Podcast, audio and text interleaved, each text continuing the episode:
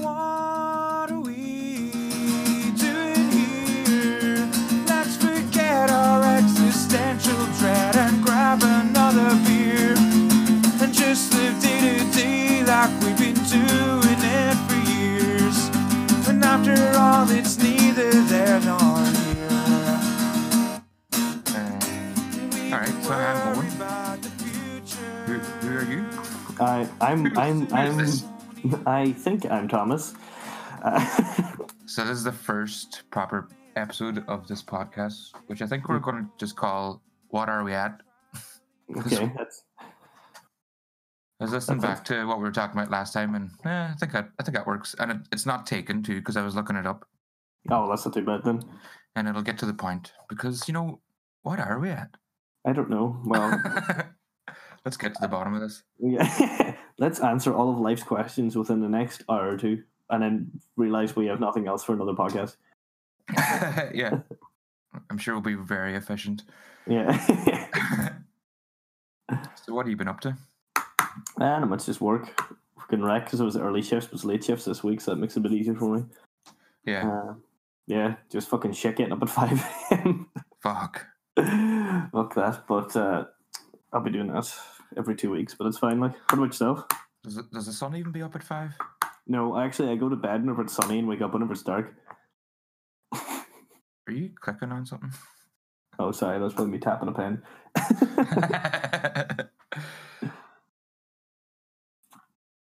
and right, what what have you been up to? Um, and just been trying to get a nice sort of routine going. I had a nice one. I was like waking up, wake up around seven, then like get up, have breakfast, and go for a walk straight after that. Hmm. It's really nice, and Yeah, it's been really nice weather recently. It's, it's like yeah, it's been great. Hey, but Mhm. yeah, it's um. Well, I think it's just good because I'm not working anyway, so it's good to have a routine. And I think for anyone who is struggling it, with the current state of things, it's definitely good to find some sort of routine that works. yeah, it just helps with productivity and stuff too. It's like I've been the way I've been doing it is like I'll get up and I'll read a bit and have breakfast, and then I'll leave the house pretty much right away after that. Hmm. And last week I was doing it where I was just going, I leave my phone at home and go for a walk, which is nice. yeah, But then this week I was um, just putting on music while I was walking because I realized I haven't really been making time for myself to listen to music. So it's like I put on an album, leave the house. By the time I get back, it's pretty much over, and it's it's been really good. yeah. That's a good way to listen to a lot of new albums in one week. Too. Yeah, yeah, no, it's a good way to put some time aside for yourself. yeah, that's good. Doing a lot of drinking this week too. well, there's a pandemic. I've been doing a lot of drinking, like between like obviously any time that I'm off, like with the weekends, which I can live for. Like I just get fucking lushed. Like got lushed Yeah. last night. Lushed last night. And kind of, I started drinking like an espresso martini, the second one. I'm on to the beers at like five o'clock, and it's like this is pretty late for me on a Saturday, to be honest. Like yeah, there's a couple of Saturdays there, I was like starting at like twelve, and it's like just because I have fucking nothing else to do. Like like not like on Friday nights I get lushed after work, and then on Saturdays I kind of casually drink through the day, and Sundays usually leave it alone, except for tomorrow. Yeah, so that's pretty Yeah, much me. Yeah. It's just with the with like with the good weather. I feel like it's just in our in our bones to to make the most of it. and Yeah. Yeah, do a bit of boozing. Mhm. So you have a garden all, don't you? yeah, I was sitting out like all day yesterday. Just I, I had my first drink at eleven o'clock yesterday. I was like sitting trying to do something. I was trying to write something, and it wasn't happening. I was like, might have a wee whiskey. That's what writers do. Maybe Yeah. that'll- yeah. maybe that'll help. But I ended up just like having a whiskey and sitting in the garden, and it was actually just really nice. I just tried to be like as sort of present as I could be, and enjoying the sunshine and sitting in the surrounded by nice flowers and stuff, and it was really nice. Yeah, sounds class. See, that's what I Mm. kind of miss here. Like, we have the wee balcony, you know, and I can get the sunlight and all, but like, still fucking pigeons and seagulls everywhere. fucking, Yeah. you can't really lie down. Like, Yeah. How are, what are you like? Are you living in a flat? Is it? yeah, do you not remember she had been in my flat? Oh yeah, that's right. Fuck. Yeah, just a wee balcony at the front. At least it does get sunlight if it's sunny, like towards the end of the day, so it gets something. Like, kind of had like Yeah. dinner out there most nights in the week, like, and there's like a wee cider or something. But Oh, that's that's nice then. mm, just wish it had grass or it was a wee bit nicer, you reckon? Way. Yeah. Mm. But Yeah, uh, that is one of the like Galway. I don't think you get that as bad. Like like other cities feel very sort of urban and stuff. Where Mm. Galway, there's a kind of nice. I don't know. It's the least city like city. I think. Yeah. It's ju- it's just a big town that's technically a city. Yeah. It's not a city city. It's a nice it's a nice size, and it's just yeah. But I know what you mean because it doesn't have really any high rises or Yeah. anything like that. It's still very old school buildings all on Shop Yeah. Street. Really, like you've nothing that you can't fucking see the sky over easy or anything. Yeah. nice. Definitely helps. Yeah.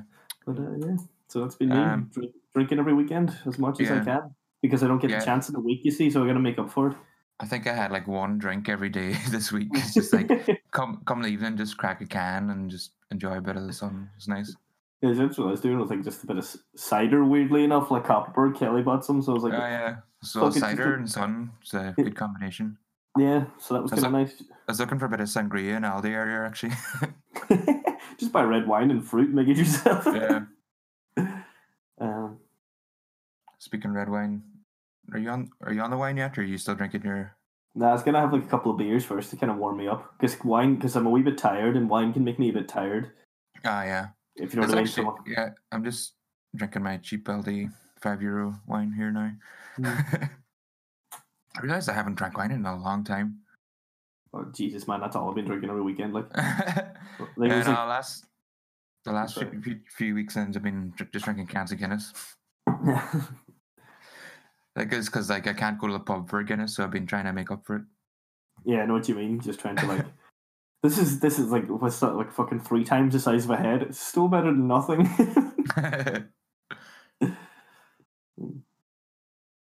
so um, the last time we were chatting, we were going to talk about TV shows and stuff. yeah, Have you been watching anything good? Oh, you, Uh, actually you sent me one there uh, last night, was it? yeah. I actually only watched the first episode so far. I kind of I do want to watch more though. It's very very good. Or like it's very. Uh, I was reading about it and it seems to be quite a slow burner, but that's fine. Like, but it's like Yeah. Al- Alex Garland. Is it's between him at the moment. I don't think Alex Garland. I'm going to pronounce this guy's last name wrong. Dennis Vin Vin You get the arrival. Denis Villeneuve is how I heard it's supposed to be Oh, pronounced, Denis- sounds- which um, is always sounds a bit pretentious when you try and say like a, a weird French name or whatever it is. But, but sure. that's what it's supposed to be said. Like, Yeah. But um, to to me, like it's a hard sell Yeah, of who who's I'm- the best science fiction, hard science fiction person probably at the moment. On like, yeah, I'm so excited for Dune. yeah, same. Like that's gonna be fucking incredible, I imagine. Mm. But then, but then that TV show Devs, like I only watched the first episode so far. I'll probably I'll will have it finished by next week. It's, it Well, seems that's- very good, very hard. yeah, that's a good. I think that's a good um, amount to have seen that you can you can probably sell it, or if you can sell it on that, like if you can give a description of what it kind of of what you like about it and all, because in like you can't spoil it because there's only one episode. So so it on sorry. me. What's it about? Well, like this thing, because I haven't saying too much. What I do like is just that the the characters are pretty good and they're kind of they're pretty realistic. Like it's supposed to be like a guy essentially working for like it's in set in Silicon Valley, so it's one of those kind of like techie Okay. places, but it's very Yeah. serious. And the head of the place is actually played by Nick Offerman, and he comes in and he's like Oh, eating yeah. salad. He's like eating salad with his hands, and he's kind of a cardigan. You know what I mean? It's supposed to be that like he's sort of hippie-ish, but you can tell that he's fucking. But even though you can tell that he's like really smart, and it's kind of he does it well enough that he isn't acting like overacting it. Do you know what I mean? It doesn't seem like they're trying to be like over the top. It's very subtle. They're like, yeah, I get Yeah, it. He's yeah. the he's the head. He's not like. Uh... But then there's just about him recruiting. The first episode's about him recruiting a guy into the devs department. Yeah. And then he goes into the devs department, and it's this unbelievable room, and he just tells him to sit down and look at a computer, and it's just all code. And he's like, "You'll figure it out. Take your time, just figure it out." And then I won't really say any more than that because it's like what the code leads to, and oh, it's pretty fucking like it was really like slow but intense. Like it still kept my attention the whole time, although it was slow. If you know what Yeah. I mean, it wasn't like I didn't feel it to be dragging, or I didn't feel it to be boring. I just felt it was very well paced. Yeah, and I yeah definitely like it's weird. uh, Like sometimes when I hear something slow, I'm kind of like, oh, that means I probably like it because usually, like I remember someone te- saying Arrival was slow, and I I didn't think that at all. I heard that as well, and I was like, I didn't think that was slow. I was No, like, I was hooked on every moment of that. I, I remember the first time I watched it, I like paused it to go to the toilet or something. I was like, uh, like two hours in, and I was like, whoa. so like, I think people just uh, people think slow if there's not like a lot of action and stuff, but like you can slow can be just totally engrossing and like if it sucks you into the hang- world, then yeah, that's that's what you want. Hanging on every word, and like the, the Mm, kind absolutely. of the sci-fi aspect of it, I suppose I liked in that too. Is that like you know it's hard sci-fi and it's very like it's not flashy, if you know what I mean. Like, yeah, which I don't mind. Like even some hard sci-fi can somewhat be flashy. It's just kind of it is to my to what I think anyway still pretty grounded. It's futuristic, Yeah. but it's not it's not like 100, 200, 300 years in the future. It's like I imagine like 50. yeah, yeah. speaking But of fla- flashy, speaking of flashy sci-fi, did you watch AI? I did actually, and I fucking loved it. I'm not gonna lie. I really enjoyed it. Uh, but you know something about AI? What I remember about AI, I only thought he was in the parents' house. I genuinely thought like the entire movie was set in that house. It- Oh, I, yeah, like Well, I, never, I never, I'd Oh, never seen it watched it? before. Yeah, that was my first time watching it, Mm. and um, yeah, it was cool. Like uh, it was, it was Yeah. weird when I was watching it. I couldn't tell if it was like a sort of dated thing or if it was intentional. But I think after finishing it, I think it probably was intentional. But there was times where it felt very much like a horror movie, yeah, it did. And I was ki- like, and and it feels kind of surreal at times. And I was in my head, I was like, is this just what sci-fi was in like the early two thousands, or is this a specific kind of choice? it's kind of like it's. I kind of imagine it. It's like a kid's adventure story, pretty much, because he is a kid. yeah, But you know the way they can be kind of dark at times, like and kind of horrorish. Because the whole kind of reason it's kind of scary is although he's a robot, he is pretty much a kid. So it's a kid being in and, these. and he's he's the most human character in it. Weirdly, yeah, the humans Yeah. are all portrayed very like like monsters almost. yeah, yeah, of. yeah. They're hunting down like. They're all uh, awful. yeah. I actually, I actually wrote down a whole pile of notes on it, and I was like, I'm going to go way over the top here. I wrote down one, two, three, four, five, six, seven, eight. Jesus, way more than that. Nine and a half pages of notes. all right. Only only a small wee notebook now, but I was still kind of like, hmm, yeah, yeah. Also. Well, let's get into it then. if this is a podcast, I suppose we're supposed to be saying like spoilers a lot. Uh, like, can I discuss the Um, movie? Yeah. Because well- we're both seeing it, so I don't know. Because I'm just wondering for that, like, should I go into it of saying stuff? Because I probably have some. I definitely have some stuff that was going to be very specific to like, you know, the end of the movie and stuff like that. Okay. Well, well, it's a it's a 19 year old movie. Yeah. Um, sure. I'll I'll put a spoiler notice in the edit, and I'll give a time frame whenever we're done talking about it for if anyone doesn't want to yeah. have it spoiled yeah. for themselves. That sounds pretty, pretty much the best way to do it because it's the best. Yeah. of both worlds.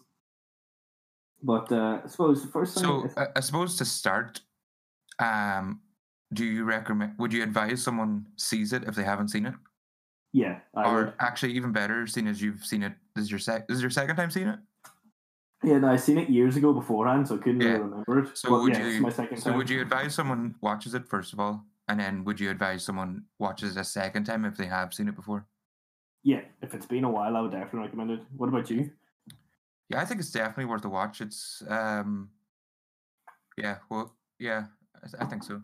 Yeah, I think it was. I, I think as well that for being like a twenty year old film or nineteen year old film, the effects were. Hey, it's Owen here, just hopping in for a second. Um, this episode is running a little bit long, so what I did was I divided it into two. So if you want to skip all the talk about AI, you can just jump to part two of this episode. Although there's plenty of other stuff we talk about too, so I'd stick around if you uh, don't mind listening to two boys talk about robots for a while. When he eats. I was like, Jesus, that's fucking really well done. I'd say like Yeah, that.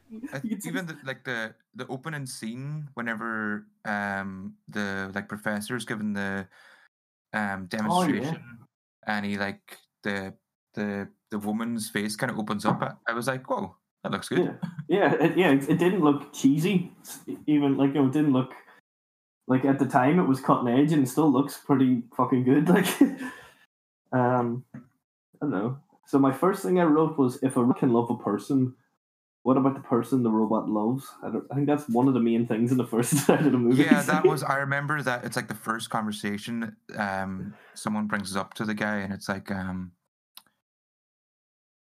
yeah there's a sort of moral dilemma they're having and it's like what about the person what about the robot yeah Because then that was leading into whenever they you find out about the imprinting, wrote down about the imprints like irreversible. So it's like yeah if, it- if you do have to, like that's someone like destroying essentially what could be seen as their own child, yeah but it's but it's not living. But it could be like if the person does love them, and then somebody decides to go destroy it, which would be fine. It's very But, that could be very tolling on someone. It's and i feel like i feel like what like sort of the the subtext in a way there was that like that's just how any child feels anyway like if you have a child and that is the reality of their um sort of interaction with their parent they're going to love it no matter what and like you can't yeah, yeah, if that's you, true. if you choose to have a child then that's your responsibility then you know it's like a Yeah, it's like calm down. I thought that was just interesting. It's very yet again a very dark aspect of it.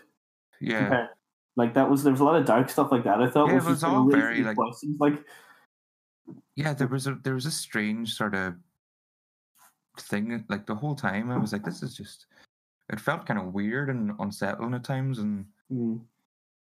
it's, yeah, it's like and like i say i was wondering i was wondering if that was just the kind of because i know like i mentioned arrival earlier that was kind of in my head a lot because that's kind of one of my favorite examples of modern um uh sci-fi and i was thinking of blade runner 2 Mm. same director like the, the remake yeah, how like how like realistic the sci-fi feels where th- in this movie this it's felt a bit uh surreal mm.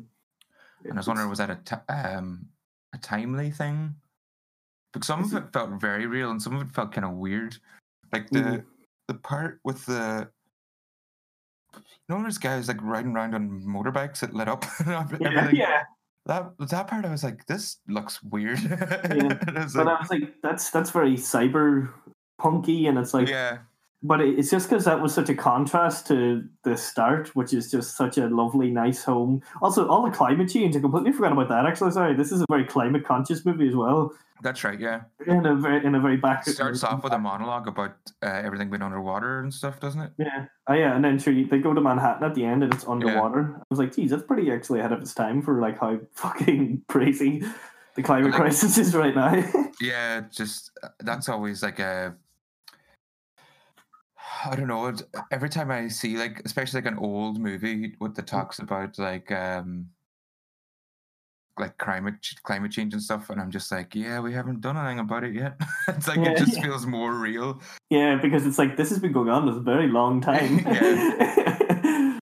um yeah, I would call the cyber. I actually was thinking as well when I seen the whole cyberpunk thing. I thought it was funny because I'm almost finished Altered Carbon now. I'm about 100 pages away. That's all cyberpunk. Oh yeah, And then I'm pretty much finished Neuromancer, but I'd read it before anyway, so no, and that's Cyberpunk, but that's like the originator. So, but also a main character in that, or one of the main things of that, is an AI. And I also Oh, yeah. finished another audiobook this week, which was entirely about an AI. what was that one called? uh, we are Legion, we are Bob. It was all right. Like Neuromancer would be better. We are Legion, we are Bob's kind of Neuromancer is a comic, is it right? Am I right? no, it's a book. Or am I thinking of something else? Must be thinking something else. Neuromancer's Uh, a I'm, book. I'm thinking of that. Uh, what's that comic where it's like roughly based on Hunter S. Thompson? Is it like a Oh, you're thinking of Transmetropolitan. okay? Yeah. I don't know why I got that mixed up. Yeah. um, no, Neuromancer's the book. It's the book. It coined the term cyberspace and matrix, oh, and it would be one of the most heaviest influence on the Matrix film. One of the characters is pretty much straight up Trinity, and there's even like a city called Zion in it. oh wow! and there's people flying around. Yeah, it's uh, you could see it as a massive influence, but Neuromancer sort of started cyberpunk. But the, what is funny is, is reading up about it, and I read like a like an, a short essay on it and stuff. Is he wrote it kind of pretty much in a year, really, after giving it to his publishers. But during that year, Blade Runner came out, and he got really like kind of being like, "Fuck, everyone's gonna think I'm just ripping off this movie." Like I've been, Yeah. working on it for like the past year. And he's like, "Everyone's gonna think I'm just trying to fucking like you know, like get money off this movie and all." But then it became That happens Oh. a lot though, where like, a similar Um, idea comes out yeah, because like they're both like Blade Runner and Neuromancer are both cyberpunk, but they're still both very different. Like is, is Blade Runner the idea of replicants and androids, and then Neuromancer is you follow a guy who hacks into the Matrix. He's essentially a hacker, but you know it's like pretty much like them going into the Matrix in the Matrix. It's like a virtual world, but it's not like our world. It's the virtual cybernet, so you use it to like hack into corporations and stuff like that okay, you know, you know what I mean? They're both cyberpunk, but one deals with more the idea of people like hack, like big mega corporations, people hacking in, and the other one deals with like androids. yeah, two very different, but in still the similar setting. I'm trying to think of um. There was an example of that sort of two things happened at the same time. A more recent example, um, was that movie Summer of '84. Have you Hmm. heard of that? No, It like it was in production at the same time as like Stranger Thing was, and then it was like it was so so similar. It was like kids going around their neighborhood on um bikes and everything, and it was like a kind of there was a similar kind of mystery. Mm. Except it was about like the height of the, you know remember you know that kind of fear in the eighties of like kids going missing and everything. yeah, and stuff all that there. Like, Yeah. yeah, And they had that same kind of thing where they were like, "Fuck, you know, Stranger Things is out now, and we've just made this movie that's the exact same thing almost." it's gonna look like a rip off, and it's gonna come out like Yeah. a week later. It's like, yeah, we one week. Uh, yeah, it's that weird kind of zeitgeisty thing. Well, I was I was even going to say in a recent one, it was like two days apart in Ireland, wasn't it? Where it was like right, the pubs were closed, and then like two days later, there was uh, Ireland like in second trials for creating a test that test the confirms coronavirus in fifteen minutes. Like it was definitely a complete coincidence. But What was that, sir? did you not see that? It was the two days after the pubs closed. Um, like some company in Ireland, some pharmaceutical company developed a test or released that they've developed a test to like detect coronavirus in like fifteen or twenty minutes or something like that. But it Yeah. just happened. Did you not hear that? Hmm. It's like because I don't know if it actually got fully into funding or anything like that. It might just still been a testing phase, but it was a good step forward. But it just happened to they released that two days after the pubs were closed in Ireland. Did you not see that?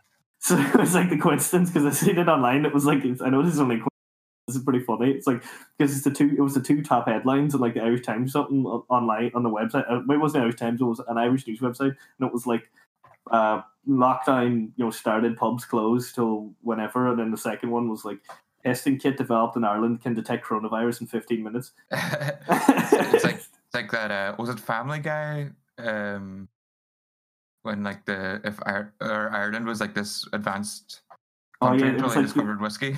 Yeah, and then they just start. then they just start fighting. Yeah. like- that's Yeah. right. Yeah, that's right. Uh, I, I That's love just that a- scene. yeah, art art reflecting reality, or the way, or, reality reflecting art, maybe.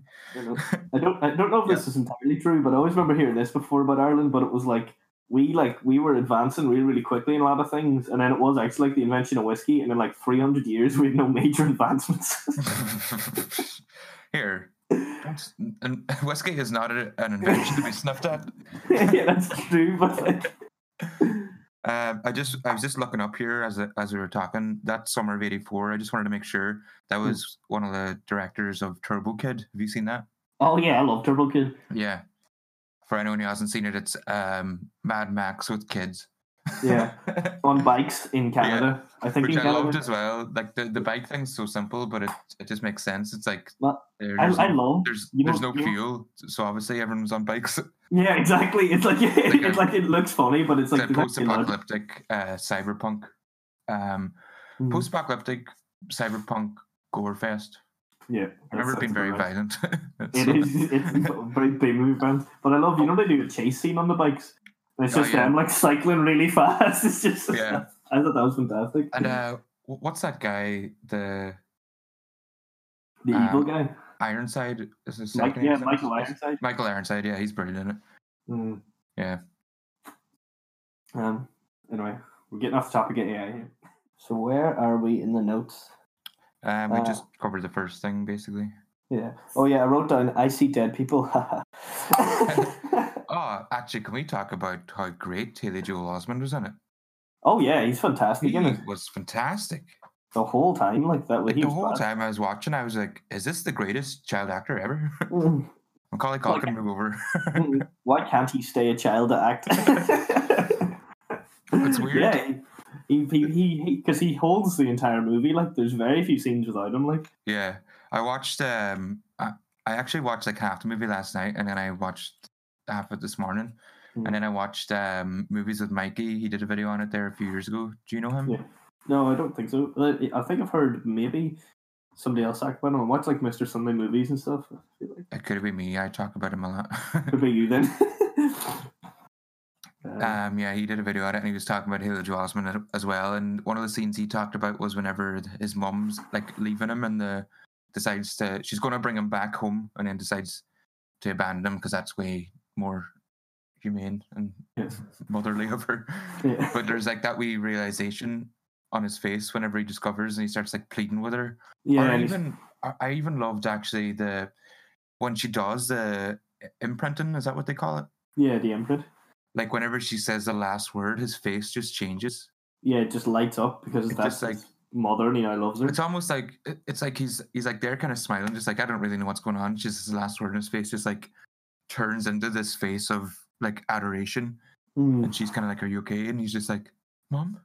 Yeah, like, Jesus, it's very good. yeah, very, age- very I wonder good. what age is he? In, in the movie was of Mikey, I think it said he was just fresh off of doing uh, Sixth Sixth Sense. Sense. Jesus, he must have been young. You? Jesus, that's a hell of if he was fresh off. Like, that's two absolute Yeah. it's movies back to back. I don't know. I'd imagine he's only like 10 or something, which is incredible because fucking. Yeah, it's amazing. Like, like with usually with child actors, you're kind of like, oh, that was grand. Like I didn't hate it. Yeah. I don't think I've ever actually just been properly impressed by a child actor before. Yeah, I know what you mean. Like, they're, it's never, they're never, they're never going to be as good as like an adult actor, but Yeah, it's more just like, oh, I, I'll, I'll, I'll give it a pass. yeah, yeah. yeah, fantastic. Mhm. Um, also wrote down. I thought this is funny. It's like because of that corporation, it means in that kind of universe, you can have a thirty day free trial of having a having a child and see if you want one. Pretty much. yeah. Um, I don't know why. back. Yeah, yeah. It's like nah, nah, not not for me. And we shouldn't have any more people because climate change on. yeah, it's like uh, it's like we decided to get a dog instead. Yeah, yeah, exactly. yeah, yeah. yeah, bring it back to nah, nah. Uh, do you want to try a wee girl instead? Nah, we got a puppy. Uh, I loved um you know whenever um he gets introduced it's like the the father guy what's his name Henry is it yeah, Henry. Yeah. he's like showing what's her name of Yeah, forgot her name. I can't remember that now. Henry and started with M didn't it was it like Um, Henry and can't remember the mum's name Mo- oh, Monica. That's it. Monica Monica so like whenever he's like started introducing the, the the doors open and he's like all out of focus and he looks like an alien Hmm. I thought that was really cool. It's like the way he like looks like that's stereotypical. He was so out of focus that he's got like a big head and like a thin neck. And a thin body, which also Yeah. kind of comes into it at the end as well. Yeah. Never a cop. Maybe that's a wee subtle nod to. Because I wouldn't be surprised then if you looked at it. Is there like a similar scene of the maybe the first time you see the aliens? Well, what what I was initially reminded of was, um, you know, when like the likes of um, Close Encounters. Yeah. That's how you see them as well. Even uh, when they come out of a ship, isn't it? It's that like exact same, pretty much the exact same thing. Oh, I can't think now.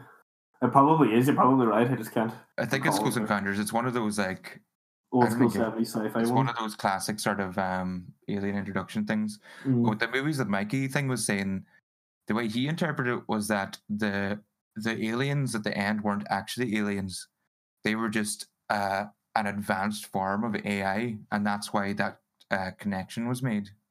Ah, okay. And that's why they want. That's why when they find um, David, they're like, "Oh, we just want you to be happy and stuff," because that he's basically their ancestor. Yeah, and that's why they want it. I did. I will admit, I find that very touching. That whole last day Yeah, thing. I should- felt like I think. the we- end. yeah, we should. Uh, we should. We'll get to that. I think because that could, that'll be a whole. oh yeah, that'll be a whole other thing, I suppose. Yeah, we'll get there eventually. I was also writing down. I always like as long as I can remember, always pretty much exactly could remember the pool scene because I always thought that was wild heartbreaking. Oh I know. man. I know he's a robot, but he's like because he because he's he's scared of getting hurt, and you know when he holds on to his brother because he sees Oh him as his god. brother Hey. because he can't understand his brother's being a bit of a dick to him at times, and then like he holds on to him and he's just scared. That's You know what I what I mean? mean. Like that's that's what I mean about like the David's the most human character in it. Like Yeah, like you feel for him. He gives his brother this present and then just gets like abused and then fears for his life and Yeah, and, and then he can't even like take care of himself and like he's just lying in the pool in the bottom and he's just but oh I, Oh my I wouldn't even think I- about like the idea of taking care of himself. It's the fact that he's like looking to be saved and he's looking to his family, and of course they'll save him, which then he obviously he's going to yeah, die. But he- they, they but just leave him. They wrestle him away. They're like, yeah and he's but he's then he's like incapable of saving himself he just lies at the bottom of the pool it's like like um that movie's i'm just going to keep referencing this movie as mikey because he's probably thought about it more than me so but uh he talked about he brought up the um the five laws. Is it the five laws? Three laws? Oh, the three laws of robotics. three laws of yeah. robotics yeah. Yeah, and he was talking about how yeah he doesn't abide by those laws. Like he do, like he and not only does he is he not he's able to harm a human but he also harms himself yeah, it's like it's so weirdly like sort of yeah. That's true. I actually never thought about that. True enough, he doesn't follow the, the laws of yeah but i think that's kind of the point too in a way it's like he's um Because he's not a robot, because he's artificial intelligence. He's Yeah, he- he's like- so human that he can. he's like the next human. level yeah Mm, He- yeah, that makes a the, lot of sense. he's to the point where he is the most human that they've ever made like. Which I really like too. It's like, what, what is the, how do we make the step from every other AI to this next level? And it's like you make them capable of love. Yeah, of, feelings like the, the Yeah. fear, everything. But I suppose you never thought about. it, You're so true on the fact that he is the most human character. He's the one you feel for the most. And it's yeah. just- Even Jude Law, you feel for most more than most other characters. I feel. yeah, because he just gets set up, and then it's just he's he's Yeah. he. I actually quite like. He's a good character. Like I love the idea of him like hair, the idea of what his robot was. Do you know what I mean? Like I thought it was very interesting, very cool. It's like yeah, of course they do. You know what I mean? Of course, yeah, they make these child robots that are like unbelievable. It's like of course they make sex robots, but of course if they're gonna be like that, they're gonna to outshine a human. They're gonna have to have Yeah. all these weird and special features. But the whole click and the music goes on. I was like, Yeah. I don't know. That's I, I like that. That's pretty good. Yeah. Yeah, he's this weird kind of character, like taps dances around and everything. Yeah, yeah, yeah. No, that's what I mean. Like he's kind of well, imagine it sometimes as a children's adventure story. He seems like a very character typical of that. If you know what I mean, because he just they made up randomly, and he's very kind of quirky and kind of eccentric and all. But he's gonna look after him, and he ends up even though he's he's he's like Jiminy Cricket. yeah, yeah, the robot, the maybe Teddy, robot. maybe Cricket. Teddy's maybe Teddy's Jiminy Cricket. Mm. I was thinking about that after even like the weird like city. Is it what's the city called again? Where's all a woman. That's Oh yeah. Oh, I remember. Actually, I, I wrote something. Oh yeah, I wrote something about this because it's called Rouge City. Yeah. which is red, which is Red City, and they say it's a city full of women, and I just thought that was not the best choice of words.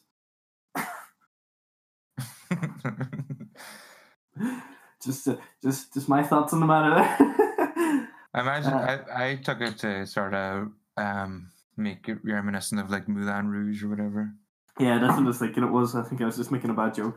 But yeah, afterwards it kind of reminded me of the you- um no in Pinocchio they go to like the the weird town where they all got turned into donkeys. What's that called Oh again? yeah. Oh, I can't remember what There's like. Monstro and everything. That kind of reminded Mhm. me of that. But yeah, it's all kind of a weird fairy tale. That's kind of what it is in a way.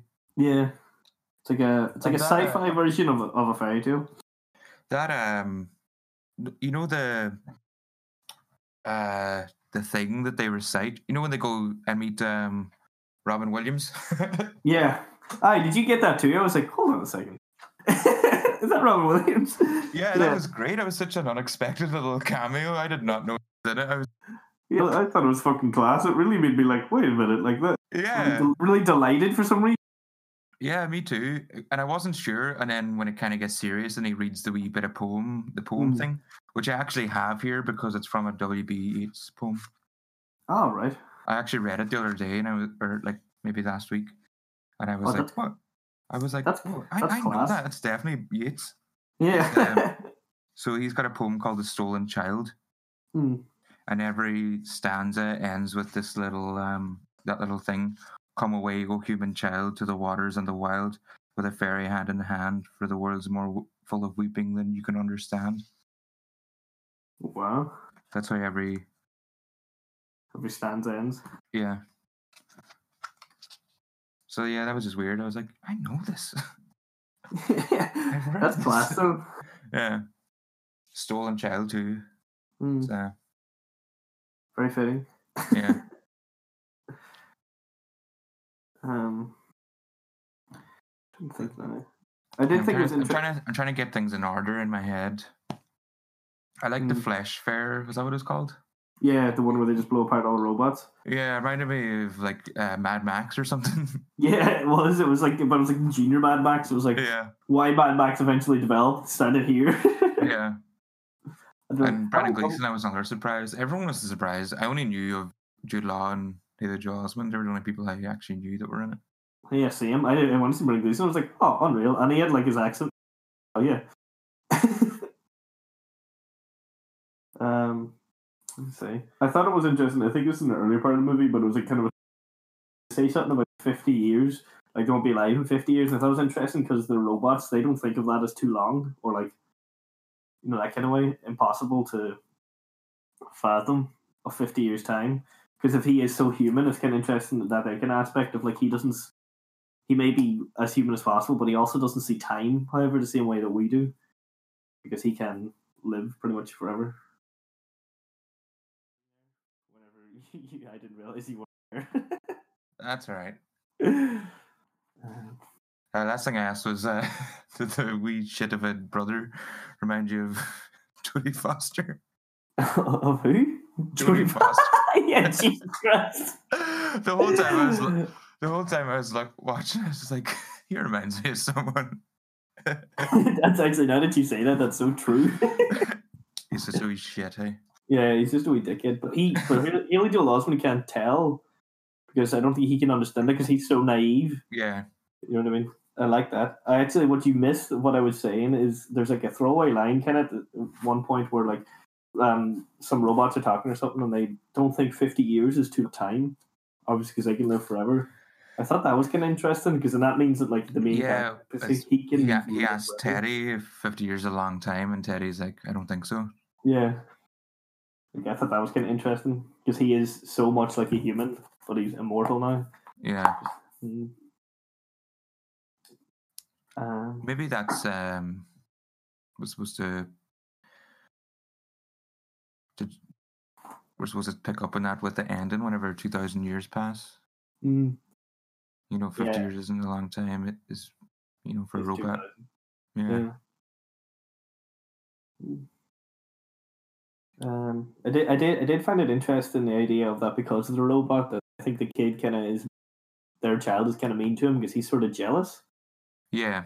You know, I did like that kind of aspect that he is jealous of this machine.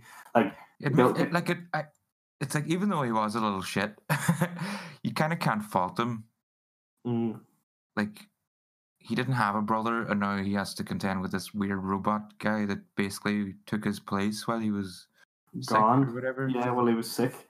Like, it would be very hard to deal with, and he's also like, because he is so young as well. Like that, you know. How, how, how would you understand these things? And he's ill. Yeah, and he probably grows up in a world where, like, the, the, like this is the first robot that is like him. Mm, Like one of the things we we see from the likes of Joe is that like he's aware that he's just kind of a tool or whatever. yeah, he's he's aware that he They're- is like, no- for a no- function. Yeah, none of the other robots are really human. Mm. Yeah, because like kinda- the whole The whole time Joe's like, I'm a sex robot. You know, I make do things for girls and never go back to men. And then the whole time, I suppose Haley Joel Osment is like, I'm a boy and I need to get back to Monica. Yeah, like everything, everything Joe does is based on his program, and everything everyone does is based on their programming. So it's, so I'm sure Martin probably just was like, "Oh, this is another dumb robot that just does his programming." Yeah, just like Teddy. And there was a yeah, there was a point brought up in the uh, by uh, Mikey where um when David's about to get killed by the acid. Mm. and there's a woman jumps up. He's like, "Oh, please don't kill me," whatever. And there's a woman jumps up and says, "Oh, Mecha don't, uh, Mecha don't plead for our lives," even though we've actually just seen every other robot plead for their life. Lives. so he was like, he was saying that one of the basically one of the messages in the movie is that humans are dumb.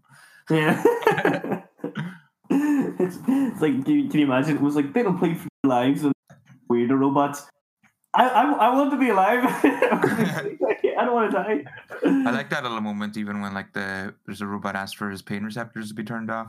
Yeah, I like that too. I really like that. And he's like, "Thank you." It's like, this is- That, that was- random Chris Rock cameo. yeah, yeah. I thought that was so weird. The random Chris hell? Rock and, and like Hermes and the guy from Full Metal Jacket. The he's one of the robots on. He's the one with the face with the screen. He's you know the the drill sergeant in Full Metal Jacket. yeah. Yeah, that's him. Yeah, but the Chris Rock one was really weird. I just came out of nowhere. I was like, what the fuck? Yeah. He Uh, says like a line and then gets shot out of a cannon or something, isn't that? Yeah, that's it, yeah. He's also, as far as I can tell, the only black robot I see. yeah. Um, Maybe robots and black people it uh, gets a bit close to slavery, you know. Yeah, it's a bit It's of an like, uh, allegory there. Yeah, just an uh, an avenue you didn't want to go down. Um, I did find that it was interesting as well. Actually, just before that, um, you know, whenever they're like gonna get rid of him first, and I did find it interesting his dad being like, if he can love, he can hate. You know, Yeah. after the scissors thing. I thought that was very interesting. Like, because then it's like, because he was the one that initially wanted to get the robot, yeah, obviously, but now he has his child back and he has his life back, I suppose, and it's like, fucking, why did I get this extra kid? and in a way, that kind of is what it's about. Like, because once they introduced love to him, they introduced the, everything else that makes Yeah. you human. exactly. It's not just love. It's not all peaches. Yeah, Don't. Um, but yeah, geez, David has a, has a bad time. Eh? pretty much, yeah. And he doesn't understand half what's going on. mm, But oh yeah, that's um. I was thinking as well. What was interesting about the sorry, bring it back to the pool scene. The pool scene where he Yeah. holds him down is that would have been avoided if they treated him like a human. yeah, So like a big part of it, I think a lot is that like you know if they did treat David, if he was treated as a human or treated with respect, there probably wouldn't have really any problems. yeah. But You that's know- kind of what I'm saying too. They're used to a world where you can just treat these robots like Like shit, so they're like they going are tools or toys, as they refer to them as well. Mm. I was just wondering if that was a question of it, or that's just a question. I was going to say, you know, at a certain point, could you classify AI as like life enough to not murder them? You know, who knows? Not us. We will not know. Yeah, but um, that's what happens at the at the fe- flesh. What's it called? Flesh fair. Flash Fairy, yeah. Yeah, they, they make that choice then, where they're like, "Ah, no, we don't want to kill this one." Mm. Appeals, Um, finally appeals to their better nature. Their they see the humanity. I, uh, I, I, oh yeah, I have it written down. I did, I did kind of like the cars. I thought that was interesting. Like the what? Sorry. the style of the cars and stuff. I just have that down somewhere. Ah, yeah, Yeah. yeah. No, there was uh, everything was pretty cool. Like the set wise and design wise. Hmm.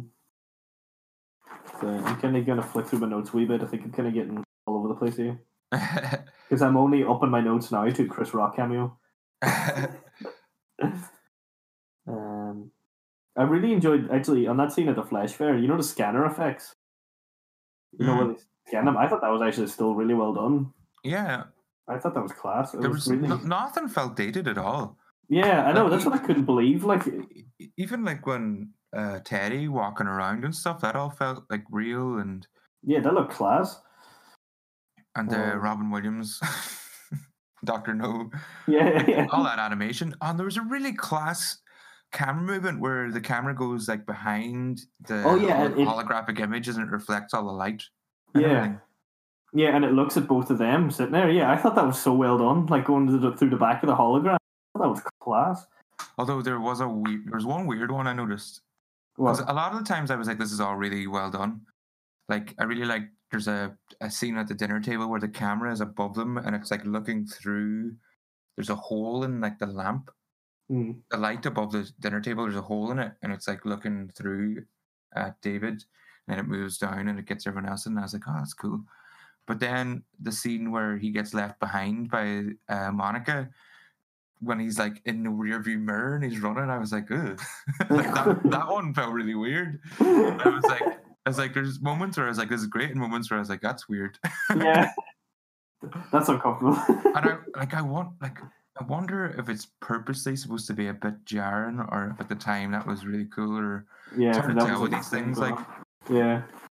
That's true. Like it's hard to know if like maybe that was like a style or a thing directors were even doing at the time, poss- hmm, possibly, you know, like in a way.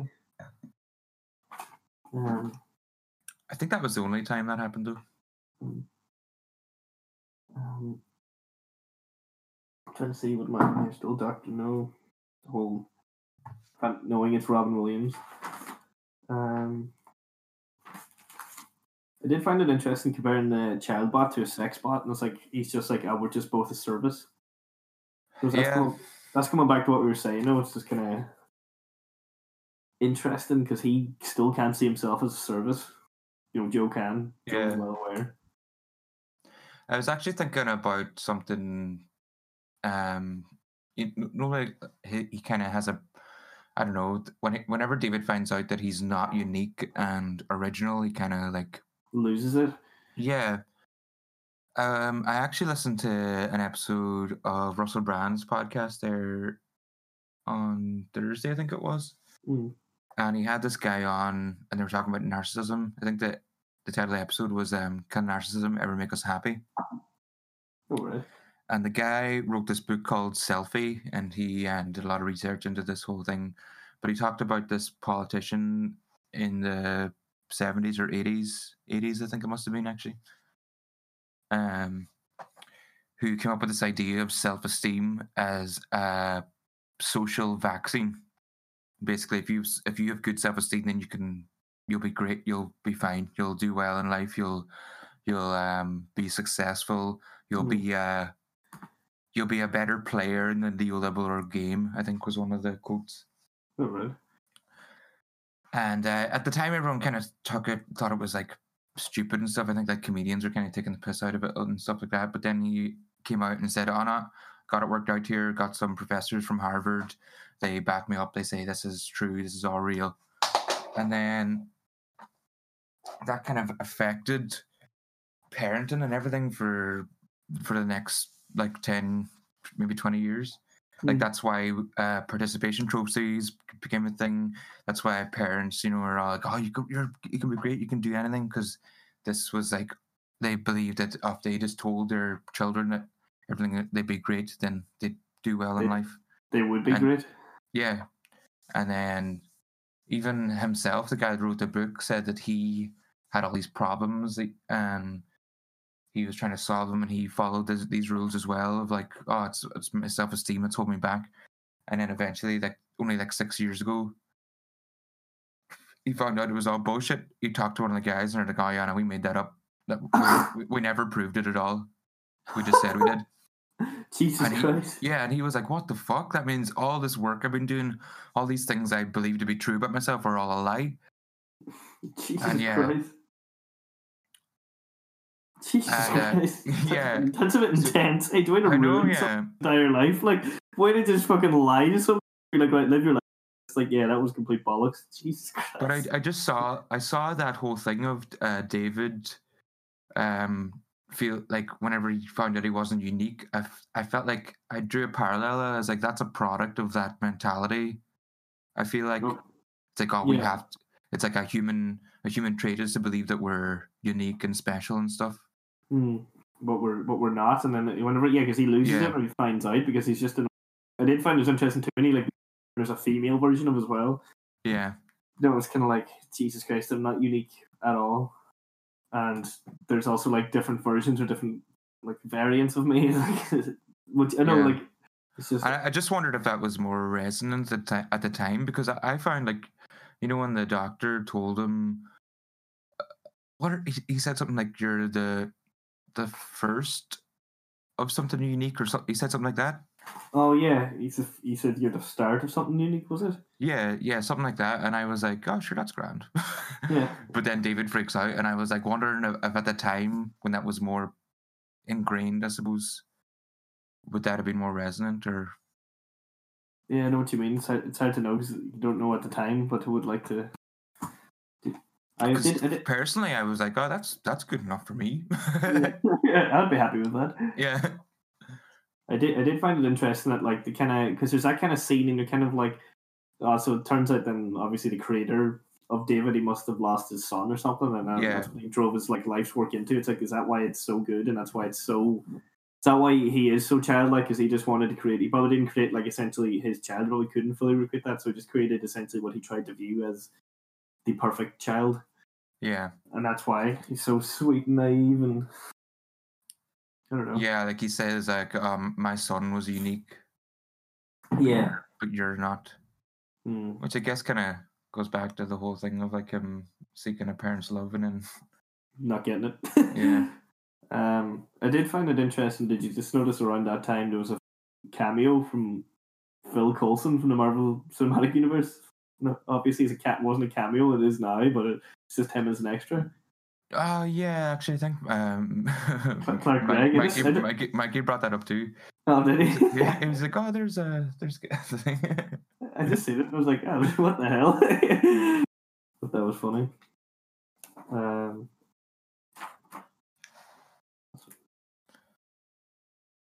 Is there anything else before we get to the ending? I don't know.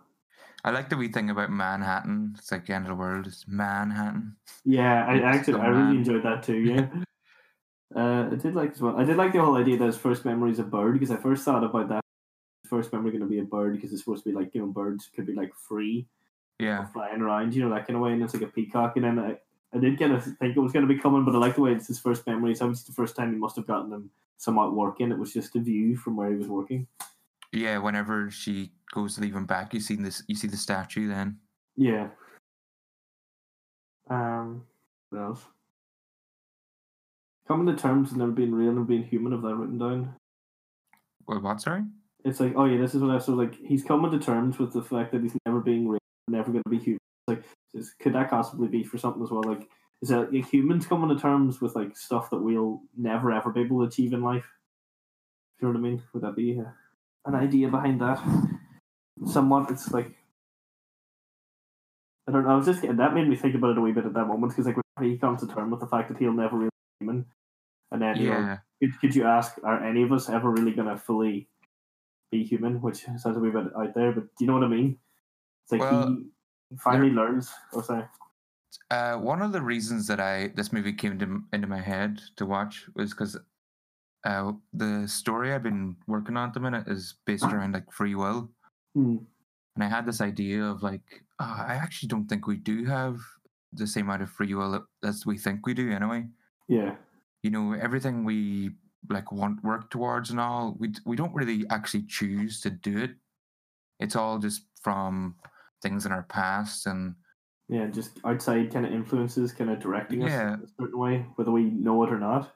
Yeah, like you don't choose your goals. It's because whatever happened in your past, and like, I think that kind of is reflected in that. Like, you know, he's got this goal. He he has this need to To human, to get love real. and all. Like, and sure, we Mm. all have that need as well. Mm. I s- I suppose that kind of that makes it. I just like I know as I was saying, like Arthur Schopenhauer, he always said that like subconsciously, whatever we do, we actually do with the idea of attracting our ideal mate, and it Yeah. was it was to do with like the fact that like because we are let's say maybe we are we're working a lot more on instinct than we like to think. We may be sentient, we may have like thought, but we are and we have we are still governed a lot more by like, like instinct or our subconscious more than we like to think and everything Yeah. we do every the way we walk the way we talk what we wear everything is just to try and attract the ideal mate which is then to obviously um, re like to mate and then repopulate. That's just to keep the species going. It's more of Yeah. a it's more of an internal need that we need to do that. Yeah. And that's why, which I think could be very possible. Like I wouldn't completely rule out something like that, or just Yeah, no, I think like, yeah, no, I, I think that's definitely there's truth there. Like, Mm. Like there's still a lot we don't know, so like it's really hard to tell, hard to say. Yeah. Yeah, like so much is just like that. That is our basically our drive, isn't it? It's just to keep pass on the genetic information and and just keep going. Yeah. There's yeah, like that's like if you want to take it like to an sexual, but that's what a lot of that's what a lot a lot of species, pretty much every species would really do anyway. That's relying on instinct, so we're bound to somewhat be doing that.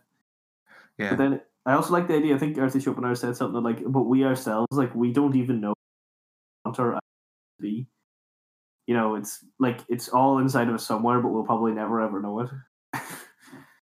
kind of like that idea, but that's like that's what you mean about like that's that's a lack of free will there. That's yeah. Like we've got all these things that like like I've heard a few things recently and like just got me thinking. Like like even on you know when you have a thought, mm, you didn't decide to have that thought. no, there's things like that like and uh even like every drive we have it's like oh we need to like, eat because it's you have to and there's like all these things that we don't choose to do we just have to do them and yeah, how you grow up. But then like if you take food, like food's a good example because of like different people around the world, and then they've like we will develop palates and tastes. Like so, Ireland obviously it's potatoes. Like they potatoes only like, naturally grew here, but eventually, like a meal staple of our diet is would be like with potatoes and stuff in them. But like that now, even if we were to go to other countries and stuff, we're still going to eat that an awful lot, even though there's other options because that's what we're brought up with. yeah So, like, there's a method of like not being free will in there because we're going to be brought up. So, coarsen and and then we're not going to like other foods or possibly spicier or like different flavors. That's kind of like um that's a way that free will is sort of lost, but then you still choose to always eat it. Does that make sense? Yeah. I'm kind of rambling a bit, but I think I hope I'm getting my point across. but yeah like another idea i was thinking about is like say if say if someone knew absolutely everything about you like they had your whole past and they knew your whole upbringing and everything they could probably accurately predict everything that you do Yeah, I always think that I always wonder about that stuff too. Or like if somebody was inc- like incredible so good at psychology, or like something like that to understand how the human mind really works, could they? I think actually that'd be perfect from like if you had a full description of a person. Can you map out their? Like I feel like there could be some way. Like it's probably way theoretical or way out there, but definitely could Like- could be possible. I did a fun uh, kind of experiment of this on on our good friend Kieran. I asked him if he believes in free will, and then he said yeah. And I turned, I showed him the palm of my hand that I had written the word yes on. and I was like, ah, I knew you were going to say that though.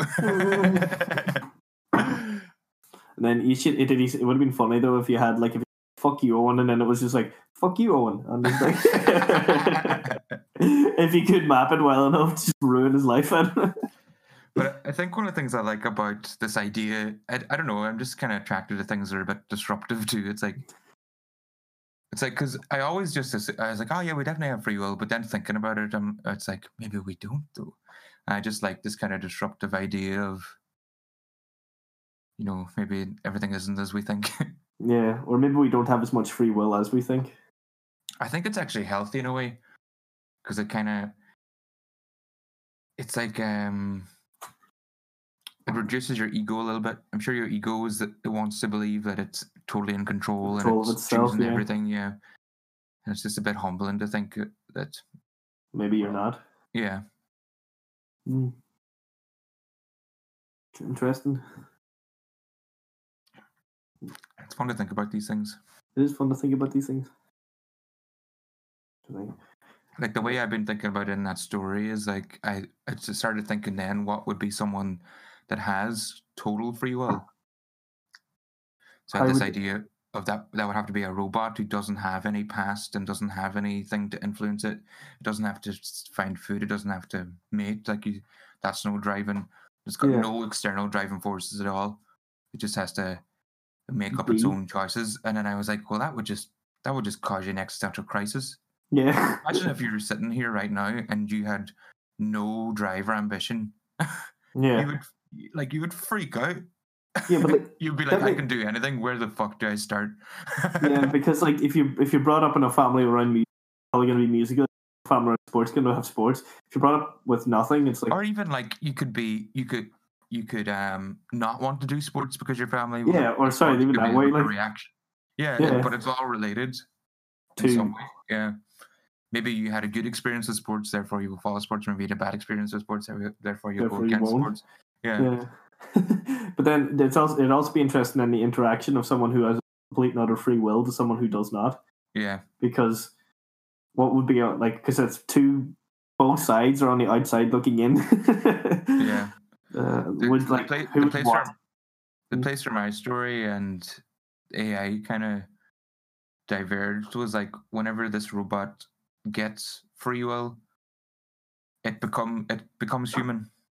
Yeah, because it- has every possibility. It's it is is everything essentially human is supposed to have then. Yeah, it kind of it basically malfunctions. The way I had written it in is like its user dies, Yeah. and then like instead of like shutting down, it just like its kind of primary directive is open, but then it gains the ability to choo- to insert its own primary directive, and there there earn, earns a choice to to do whatever it wants.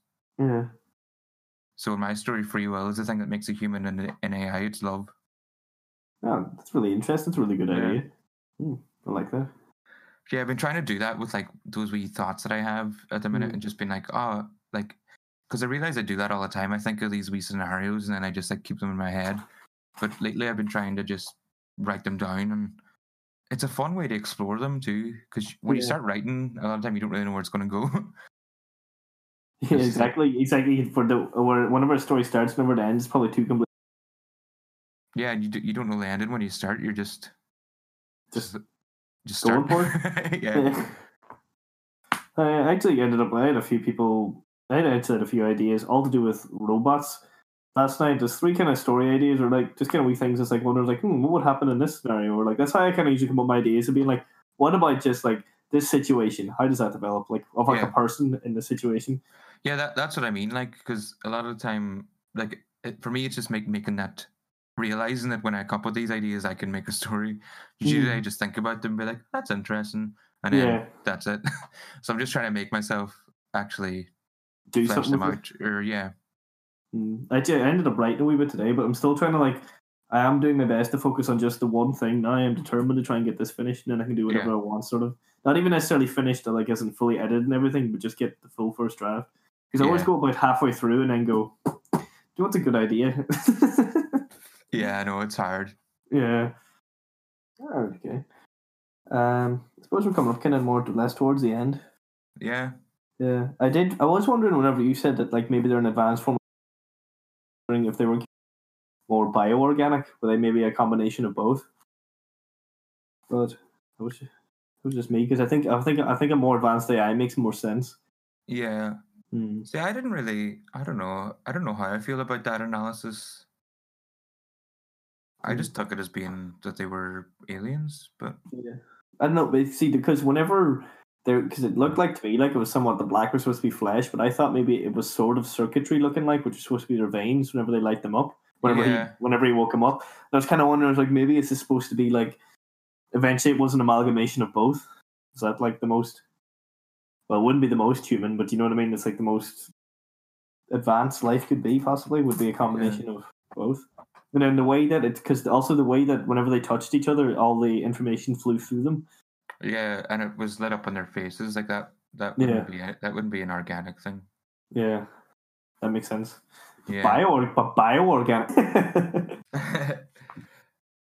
well, like I suppose, but i- isn't that a common kind of thing that like, like there's there's that idea of um to do with like the um, singularity and all. Like basically, life is supposed to evolve all the time. So Yeah. we're actually just here to. We're supposed to make the next layer. We're supposed to make the next.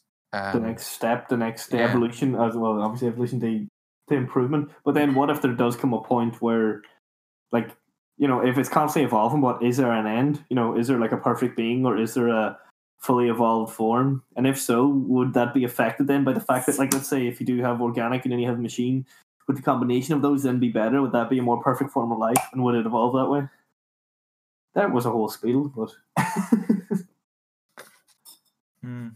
you know what I mean? Yeah, it could be bioorganic. Like uh, maybe, maybe at some point, humans discovered that the way to make something more human is to combine the two. Or, Yeah, or just you know maybe getting fancy upgrades and then it goes too far. You know, instead of getting colors, you get robotic eyes, and then it just yeah, keeps going. Which tech techno fetishism? I'm pretty sure that's in something. mm, Sounds familiar. I can't remember what. yeah, it does sound familiar. Um, an altered carbon thing, is it? yeah, I'm kind of thinking altered carbon. I feel like it's altered carbon, but it could be. Yeah, it could be. Def- definitely a cyberpunk thing anyway. Well, it's gonna have to be. So I think I think we're kind of going up to the end of the movie, and I suppose like so. yeah, I think so. I can't think of anything else I wanted to talk about really.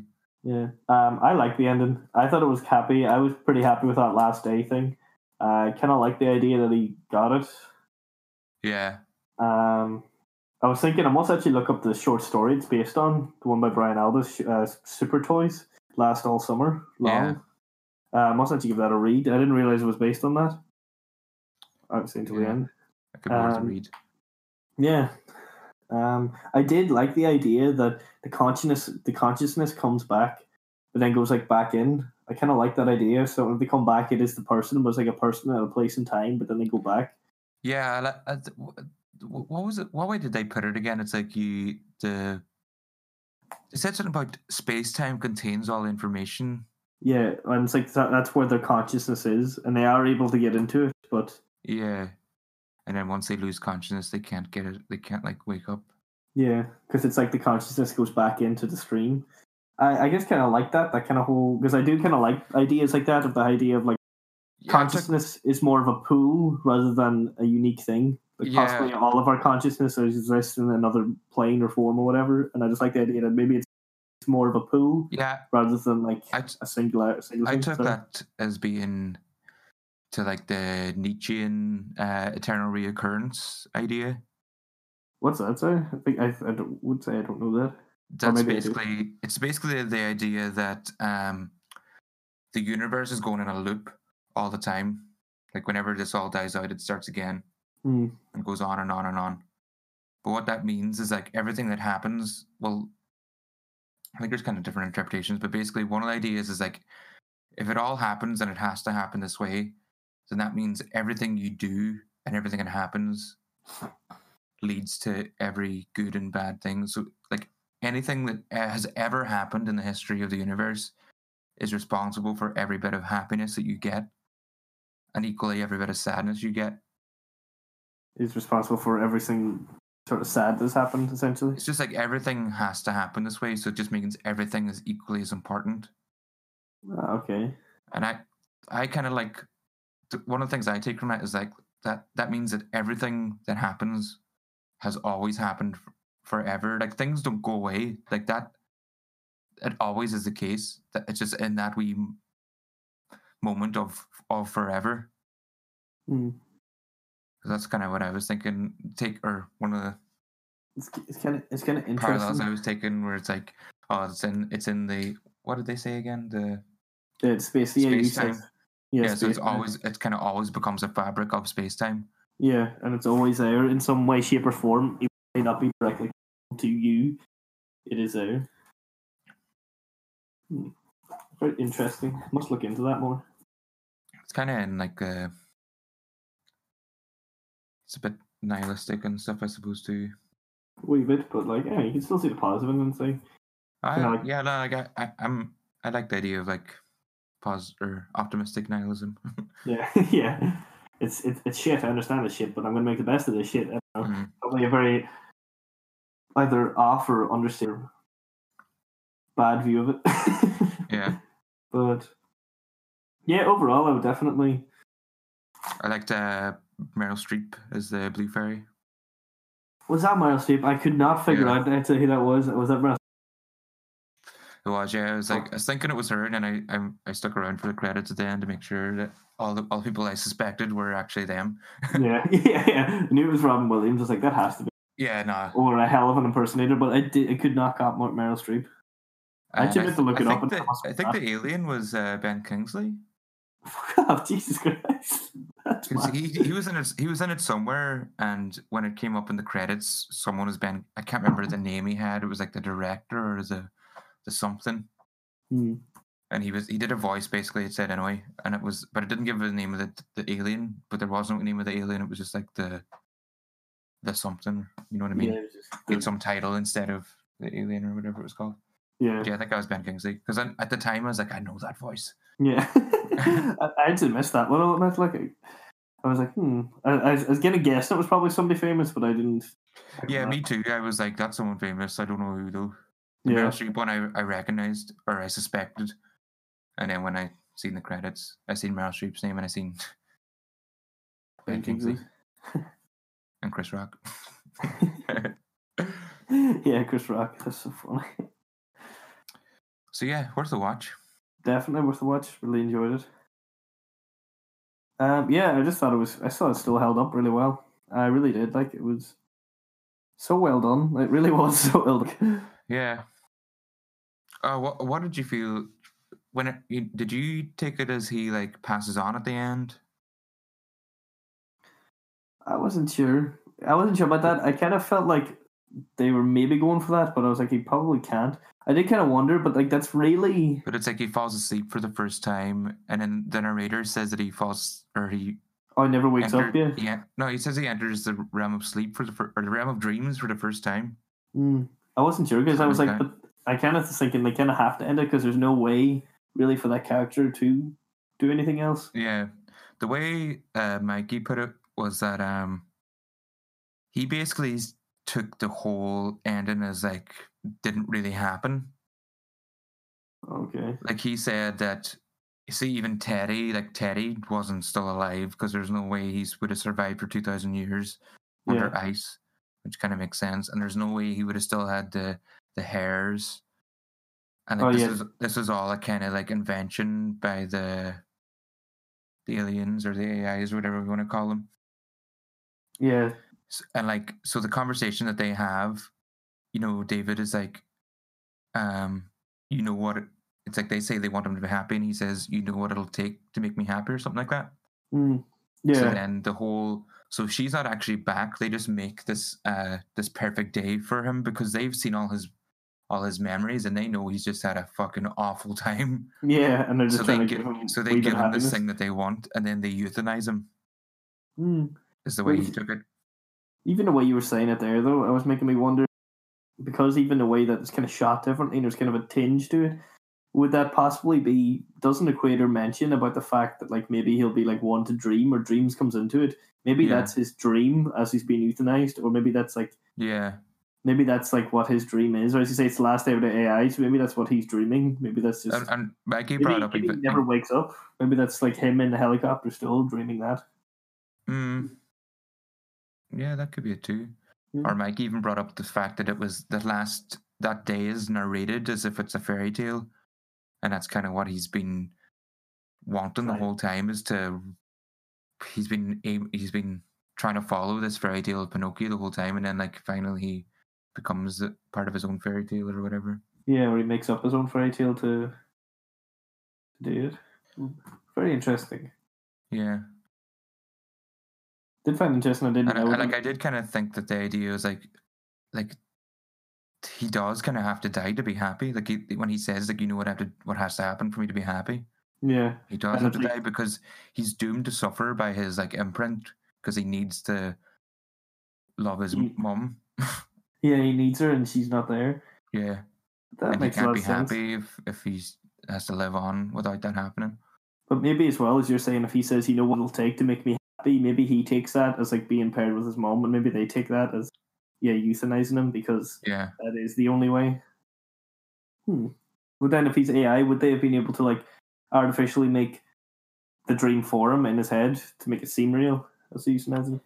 yeah. I think that's what that's what Mikey was getting Like at. saying, It's like they they gave him this like fake reality and then just put him to Put him, put him sleep. down. Put him to sleep. Yeah, took him to the bed. bed. okay, right. You go in there and shoot him. I'm not shooting him. You shoot. That's my great great great great great great granddad. Yeah, exactly. That, that's our ancestor. I know. But I don't want to. Bad, bad vibes, man. There's a. I did, I did juju. Yeah, juju. I did find it interesting that like, uh, like so in so much sci-fi, it's so common that the way the aliens travel is in cubes. And so many, so much sci-fi, it's all traveling in cubes. It's like, is that just because it, it doesn't look aerodynamic, but it's but it's flying, so it's like, that's right. Yeah, I think I think it's just I think there's something about that we just go that doesn't make sense. Yeah, but the, but Yeah. it works. It's yeah, it's futuristic. like then. yeah, it's like they, they they know something we don't. Yeah. But I thought it was interesting. I was Um, like, wonder why that's such a trope, just cubes. yeah. One of the things I mentioned to you uh, when we were last talking was um, that I didn't know much about, but I know more since. Is that it was supposed to be a Kubrick movie? yeah, I had up too. And he wanted, he actually initially wanted like the whole kid to be CGI or something. Oh yeah. Yeah, so I heard, I think I read something like that because then that would make sense. Because then if you could make him the most human character, but then it's entirely computer generated, making him essentially an AI, if you know what I mean. That would be Hmm. that, would, that would add another aspect. But then he was waiting because it was from like 1979. He was waiting for like yeah, he was. Wor- he started working on it in the seventies, I think, or it was Yeah. like seven. I think it was like seventy-five when he was first on board to start it, or something. Hmm. But then he actually uh, told Spielberg that he wanted him to do it because he was like, "Ah, this is more your kind of thing. You should do it instead." Oh wow! I did didn't know that. I knew. I, I thought it Spielberg got like say given it by the like by the company that wanted to make it after Kubrick's death. I didn't realize that. Well, pretty mad. He I, he didn't take it on until after Kubrick's death. Hmm. It was the year after his death that it came out, or the year after that he started working on it. So I think Spielberg didn't start working on it, and then Kubrick was still working on it in some sense, and then he took it on and finished it. And like Maggie was saying that you can take the movie as all being a kind of it's a movie about grief, and you can Mhm. all kind of see it as a tribute to. Um, To Kubrick himself. yeah, and he's like saying it's all naturally lit and stuff, and he compared it compared it to um Barry Lyndon. You know that period piece one. By London. Hmm. Oh. Yeah, Mi- Mikey compared uh, compared it to Barry Lyndon, which is like all it's like Victorian age and it's all naturally lit and stuff because it's Mm. like like he insisted on making everything by natural light or candlelight. Oh. So yeah, he's saying that like um Is that why it's so dark at times? Yeah, it's, it's really dark. And Spielberg was kind of paying homage to his friend, All right. and he said one of the scenes, the the whole like Doctor Know scene, that got like ridiculed as being the most is like, oh, this is so Spielbergy. But apparently that was all. That was one of the scenes that Kubrick all he either did all of that or he like laid out how to do it or something. It laid So, out like- what it what it was supposed to be. Yeah, so the scene that everyone's dismisses as being too overly Spielbergy was actually totally Kubrick. Funnily. it's quite funny, but then maybe that Yeah. there's the scene that made him go like, "Well, that's really funny." Well, another thing he compared it to was funny I mentioned earlier. Um, oh no, he didn't compare that to it actually, but he said Spielberg did the screenplay for it, and that was the first time he did a screenplay since doing Close Encounters. oh wow. Yeah, but pretty uh, visually there was a lot of. uh, Even though I, I don't think I've seen close all of Close Encounters, but I just know from like images and stuff that there's a lot felt very similar in a lot of ways with all like the there's like misty and lighting stuff Mm. and all going on. Uh, must actually give Close Encounters a rewatch. I don't think I've watched it in years as well. That could be another one for us Yeah. to discuss. Yeah. good for the list. Um, yeah.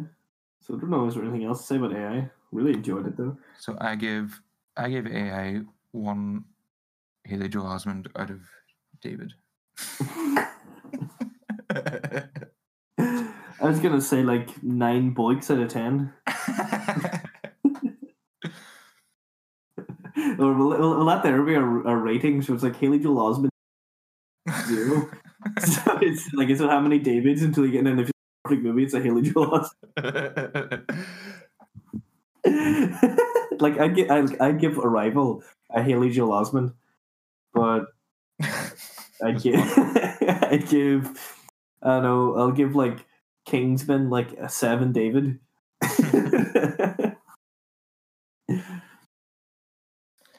Um, I don't know if that's it. work. I think it'll be it can be different every time. yeah. It'll be the main actor's name and then the main actor's character.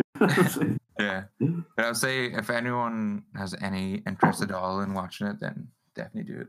yeah, definitely. I would say go for it. You would not regret it, and it's just very interesting to watch. So what's ne- what's next one we're going to watch? I think you had one last time we were talking, didn't you? You Did I? idea. I remember watching Dev. I remember watching Devs, but I can't remember if I mentioned anything else. Hmm.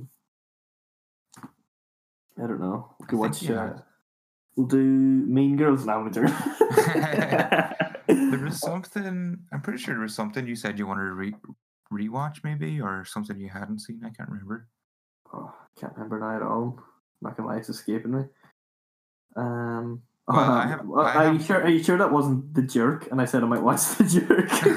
no, no, no. It was it was like another sci-fi one. Well, Uh, I can I can suggest another one, and then we can find out what that other one was when I listen back to last one, the Yeah, last okay. uh, recording. yeah. Okay. What are you thinking uh, this time? I've been Contact. Have you seen Contact? Uh, no, actually, I don't think, but I know what you're on about. It's like the arrival before arrival. Yeah, pretty much. Yeah. Um, yeah, no, it's definitely one that I'd be meaning to watch as well. yeah, just popped into my head. I think it was while I was watching AI actually popped into my head, Do you know what this needs? or maybe it was because I, I her son was in it, Jodie Foster. yeah. Um, So yeah, we'll go for contact, and I'll find out what that other one you brought up was. It's okay. Yeah, I think good. it's it's probably good doing uh, classic movies because uh, people can't complain of spoilers as much. Yeah, that's true. and it's not like we can go to the cinema to see new movies anyway. Alright, um, right. So we'll watch. oh, do you know what it was? It was Brazil. Oh, Brazil. Oh fuck! That's what it was, wasn't it? That's because it I, remember. 'Cause I it was remember you one that bringing I- that up. It was one that I had seen, and it was one, but you hadn't. Yeah, I oh fuck. We'll do Brazil then. So I'll do Brazil then. So yeah, Okay, do we'll do Brazil. after. yeah, we'll do Brazil. So anyone listening, if there is anyone listening, can also watch Brazil before next week. Owen, Owen, whenever you're listening, watch oh, watch yeah. Brazil. is whenever you're all- editing. This is all. This whole thing is just a memo to myself. Yeah, an hour long memo to go watch a movie. Fuck! If I if I had if I had just remembered not needing this memo, I'd be halfway through that movie, but I. Um, so was Yeah, there any yeah. other? Uh, we kind of went on to AI in the middle of our discussion of